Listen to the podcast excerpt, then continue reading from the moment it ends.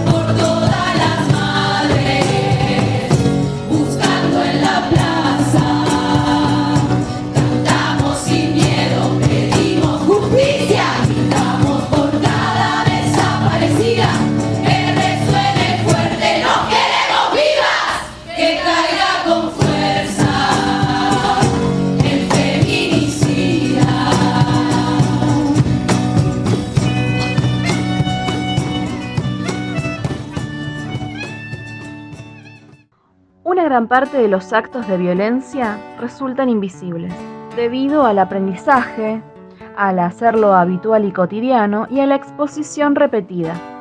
Termina así rápidamente convirtiéndose en parte de la normalidad.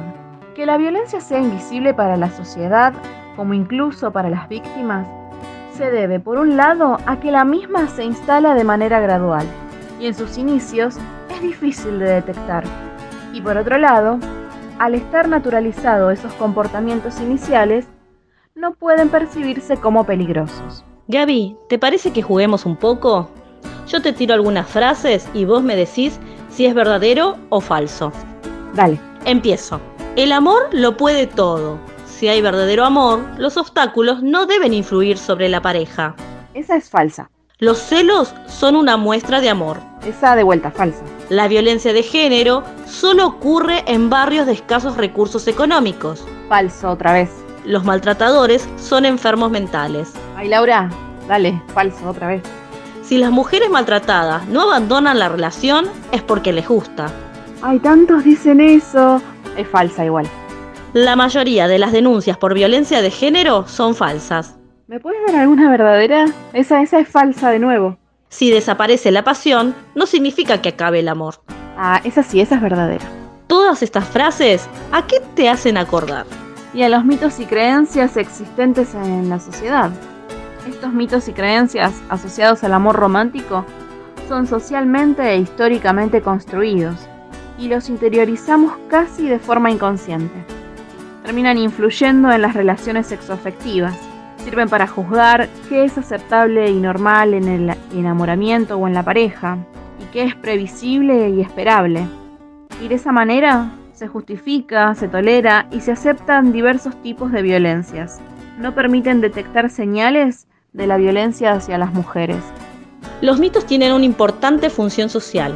Por ejemplo, minimizar el alcance del problema, estigmatizar a las mujeres maltratadas y desculpabilizar al agresor. Actualmente existen los neomitos o mitos negacionistas que resultan ser aquellos que no solo niegan la existencia de la violencia de género, sino que la tildan de exagerada y que esa exageración tiene como objetivo perjudicar al hombre. Es fundamental visibilizar estas creencias naturalizadas para romper con las diversas violencias. El patriarcado es un juez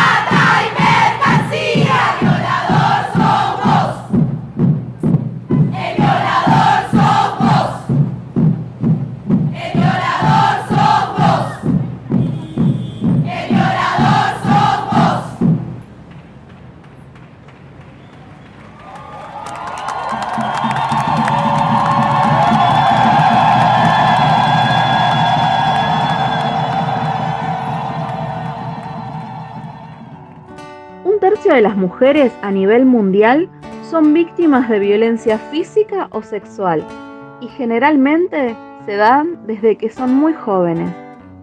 La mayoría sufre este flagelo a manos de una pareja o persona cercana. Actualmente esta situación se incrementó durante los confinamientos de la pandemia, aunque los datos que existen son parciales porque muchas mujeres no realizan denuncia. Vamos a dejar en nuestro Instagram los últimos números que se conocen. Vamos a definir qué es violencia sexual y qué es violencia física según la ley 26.485. La violencia física es la que se emplea contra el cuerpo de las mujeres produciendo dolor, daño o riesgo de producirlo y cualquier otra forma de maltrato o agresión que afecte su integridad física. La sexual es cualquier acción que implique la vulneración en todas sus formas, con o sin acceso genital, del derecho de la mujer de decidir voluntariamente acerca de su vida sexual o reproductiva, a través de amenazas, coerción, uso de la fuerza o intimidación, incluyendo la violación dentro del matrimonio o de otras relaciones vinculares o de parentesco, exista o no convivencia así como la prostitución forzada, explotación, esclavitud, acoso, abuso sexual y trata de mujeres. Ahora vamos a escuchar a la cantante guatemalteca Rebecca Lane. hablando para Canal Encuentro de su experiencia y la de muchas mujeres a través de sus canciones.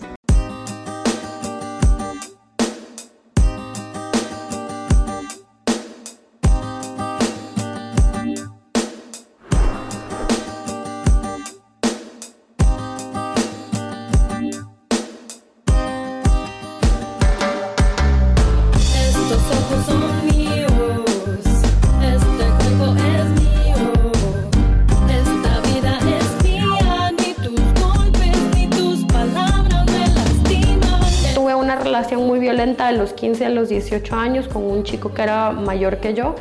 Las relaciones sexuales no eran consensuadas. Él sabía qué estaba haciendo con mi cuerpo, yo no sabía qué estaba haciendo. Poco a poco me fui acostumbrando, los golpes eran tanto, los insultos a diario. Luego terminó esta relación, yo logré salir y dije, bueno, como, sabes, como lo metí en una gaveta y fue esto no me pasó a mí, esto fue mi culpa. Hasta que me encontré en un grupo de mujeres y cuando todas empezamos a contar historias, me empecé a dar cuenta que eran otras mujeres las que también lo habían vivido, me di cuenta que no era un problema individual. En contra que está dentro de tu pecho. Entonces en esta canción, por ejemplo, de Este cuerpo es mío, finalizamos con lo que yo logré rescatar de mi, de mi propia resistencia ante la violencia, pero también la de otras compañeras, de decir, un momento ya basta.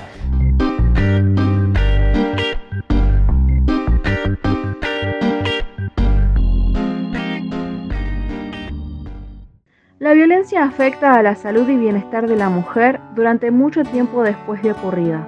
Los daños incluyen, entre otras cosas, lesiones físicas, ansiedad, depresión, embarazos no deseados y enfermedades de transmisión sexual. Por otro lado, la violencia contra la mujer genera daños colaterales al resto de la familia. Las niñas expuestas a esa violencia tienen más probabilidades de ser víctimas de maltrato, tener problemas de conducta, escolares y emocionales. En la adolescencia tienden al consumo problemático de sustancias y presentan dificultad para vincularse. Repensar el mandato de la masculinidad es necesario para dar fin a la violencia. Mientras siga habiendo buenos alumnos de lo que el patriarcado enseñó que hay que hacer con las mujeres, los femicidios y la violencia no terminarán. Es por eso que las políticas de Estado para deconstruir masculinidades son claves para formar una sociedad empática y no violenta. La línea 144 es un dispositivo gratuito de atención telefónica orientado a brindar contención, información y asesoramiento en situaciones de violencia por motivos de género. No salgo de noche, nunca paseo sola, grito lo que pienso, me tapo con ropa, siento que si me ven van a querer de mí.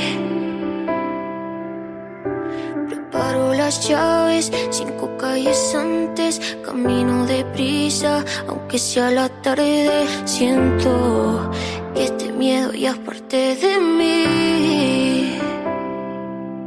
Y si algún día me toca a mí, que las probabilidades son que sí, no crean que dejé todo y me fui, o que ni siquiera me defendí digan que yo me lo busqué o que mis fotos hicieron que toque mi piel. Arranquen el patriarcado de raíz, como nos arrancan a nosotras de aquí.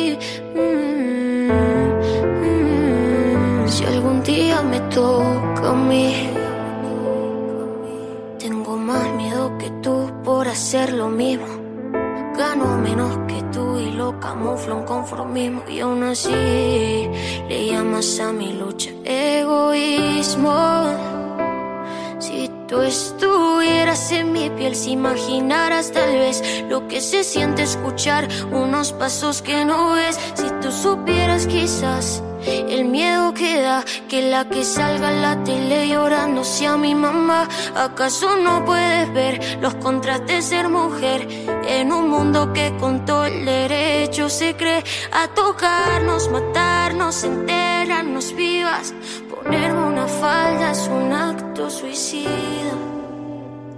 Y si algún día me toca a mí, que las probabilidades son que sí, no crean que dejé todo y me fui, o que ni siquiera me defendí.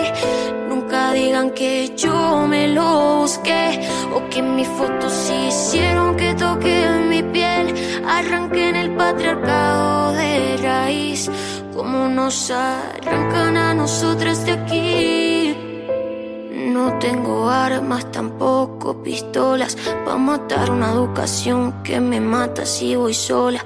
Tengo argumentos, los llevo en mi cuerpo. Y nadie me acosa si voy con los vuestros. Patinas y frágil y no lo he elegido.